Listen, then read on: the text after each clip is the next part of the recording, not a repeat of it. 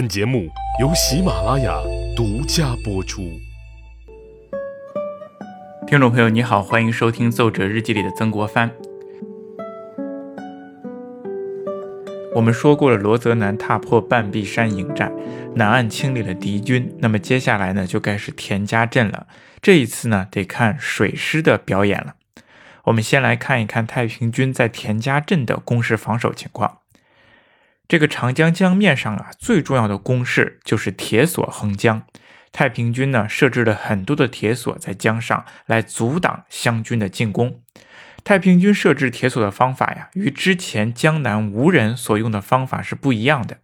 原来吴人呢，仅仅在长江两岸呢凿石穿铁，铁索横江，江面上呢并没有什么东西来承接，因此啊，这个铁索特别长，一处熔断之后。整个铁索也就沉入了江底，也就没有用了。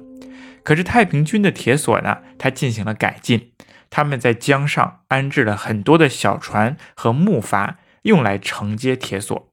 小船和木排的头尾呢，都设置了铁锚勾住江底，一共有四道铁索，都横在船排之上，共分为十几节。因此啊，原来罗泽南他们虽然砍掉了南岸的一节铁索，但是江面上呢还有几十节铁索，牢牢地锁住江面，阻碍湘军水师的进军。除此之外呢，太平军还在木排之上架设了大炮，在船只上设置了枪，以防湘军进逼。同时呢，排上铺沙，船中注水，以防火弹之燃烧。这是整个铁链的情况。那么在铁链的外面呢，太平军布置了三四十号的太平军战船，用来进行游击战斗。铁链以内呢，则是密密麻麻的民船，大小船只呢有五千多艘，排列停泊了有六十里长。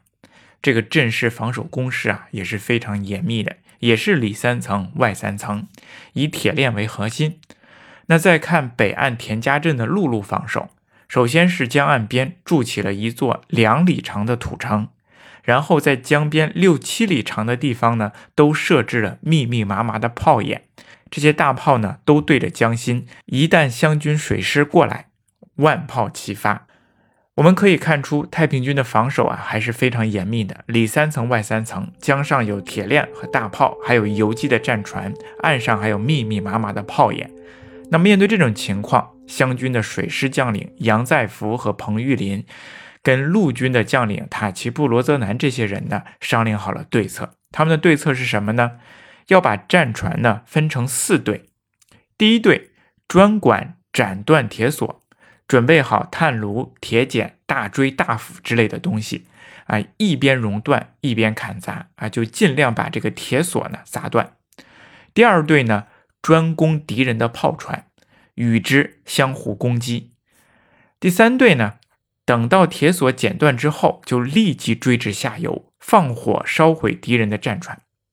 第四队则坚守老营，防止敌人冒死进攻。这是四队，比较明确，也比较简单。一切安排妥当之后呢，第二天早上，战船就出发了。那么，在长江南岸呢，塔奇布、罗泽南这些人率领着六千陆军也沿江摇旗呐喊，准备随时支应着。江北岸呢，则是太平军的炮阵，一看到有船出动了，则千炮环轰，子落雨下呀。第一战队就按照既定的方针开始行动了，他们沿着长江南岸快速行进，一炮不发，专心向前。向前干什么呢？一直呢驶到半壁山附近的铁索旁，他就开始追断船上的铁索了。太平军一看啊，这还了得！想追断我们的铁索，那不行。于是赶紧开出战船来救护铁索。而这个时候呢，湘军水师的第二战队就起到作用了，他主动出击，还击太平军的战船，双方呢就焦灼起来了。这就使得第一战队可以从容的。处理江上的铁索了，他们怎么处理这个铁索呢？你想那么粗的铁链怎么剪断呢？首先呢，他们是要清理固定铁索的船只和木筏。我们知道铁索之上呢，太平军呢用船只和木筏来固定它们，把它们结为很多段。那么他们首先呢要把这些船只抽离出去。这样呢，这个铁索呢就在大江之上没有这些承积的东西了，只要一熔断，它就可以沉下去。所以接下来呀，他们就熔断，用什么样的工具呢？用红炉和大斧。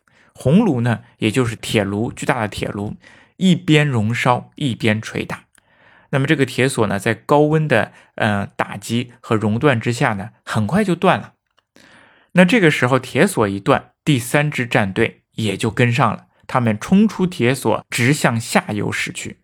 我们知道第三支战队的任务是什么呢？是要放火烧毁太平军铁索内密密麻麻的民船。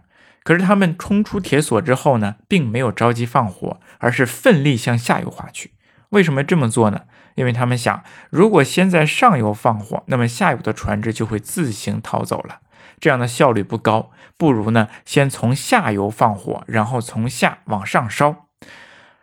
这样呢，他们就穿梭过太平军的千百艘民船，一直到下游三十里外的水域，开始放火烧船。这个时候呢，天公也作美，突然间刮起了东南风，火借风势。风助火威，大火是越烧越旺，烟火蔽天，贼军大败。我们看湘军水师冲破太平军水上工程这三步呢，简直是一气呵成，漂亮的很。这是他们将领精心谋划，将士用命拼杀的结果呀。比如说水师将领杨再福，这一天从早到晚一顿饭都没有吃，累的是啊，咳嗽的吐血。